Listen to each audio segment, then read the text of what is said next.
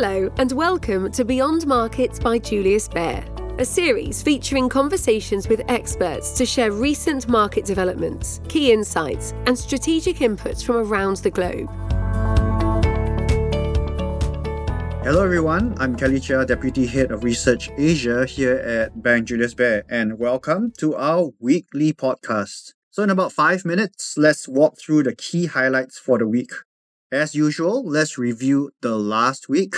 And, well, unfortunately, it's largely a repeat of the previous weeks where good news in the economy has functioned as bad news for stocks and vice versa. So, what happened this past week? Stocks were a little bit weaker, you know, because good news was seen in the form of a resilient US economy. And we saw this in very strong ISM data as well as jobs data. And September is fulfilling its mantra as a voodoo month, as it's been pretty choppy and it's currently down. But thankfully, just by a small 1 odd percent. percent. I'll talk a little bit about September later, and it's actually pretty good news. But this week, we have a couple of very important days that we're going to talk about. Firstly, Apple is going to announce its new iPhone 15 and watches and other accessories on Tuesday, 12th of September. Will the new iPhones and watches be enough for an upgrade that they can convince people to buy them? Initial orders will be an indication, obviously, but we usually will have to wait a few weeks to know if demand is sustainably strong. And should a product launch actually prove to be sort of acceptable, the other factor that Apple has to work out is that as the world's most valuable company, it needs to be able to navigate China well. China just uh, last week said that it will not allow employees in government agencies and state owned enterprises to use iPhones at work. And this is on the back of China becoming the largest market for Apple's phones in the last quarter.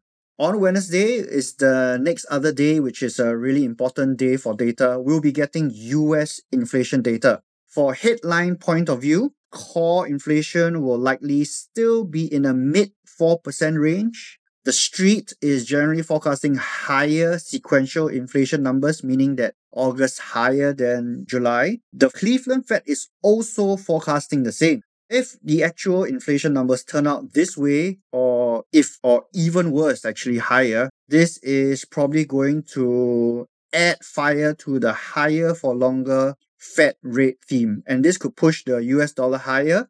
Treasury yields will likely rise, and this is usually a negative for stocks. Well, we don't want to get too negative, and here's some good news. You remember me talking about what a scary month typically September is for investors? Well, we did some analysis around this and we've got some positive news. In our technical analysis, the performance of September was highly, highly dependent if the stock market was in an uptrend or downtrend. In a downtrend year, September's on average lost an astounding almost 6% just on the month alone. But if we are on an uptrend in stocks, which we believe we are, Stocks on average finish this scary month actually a little bit up, flat to a little bit up. So what's more interesting is what happens after this month. And in downtrend years, stocks on average continued their decline by another 4%. So that's altogether on a downtrend year 10% from September all the way to the end of the year. But in uptrending years, the US stock markets in general return between 4 to 6% in just the last three months of the year. So if investors had the right stocks in the portfolio, returns are likely to be much higher than at 46%. Now, that's really something to look forward to. So, as we end off the podcast, what's the key takeaways? Number one, for Apple, world's most valuable company in terms of market cap, its new products really need to be good and acceptable for the stock, I think, just to hang in there. But we note that there's usually been a sell the news situation for Apple after the annual product launches, so we just need to see what happens.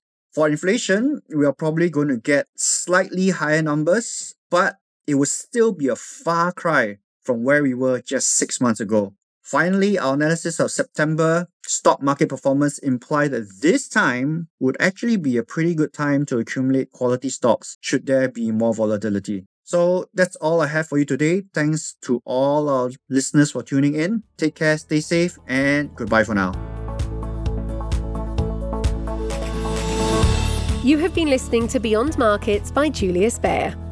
If you like what you've heard, please tell us by leaving a review and rating on Apple Podcasts or Spotify. Subscribe to Beyond Markets on your favourite podcast player to stay up to date with our latest episodes. To learn more about Julius Baer, our people, our latest thinking, visit us at www.juliusbaer.com. We will be back with a brand new episode soon. The information and opinions expressed in this podcast constitute marketing material and are not the result of independent financial or investment research. Please refer to www.juliusbaer.com slash legal slash podcast for further important legal information.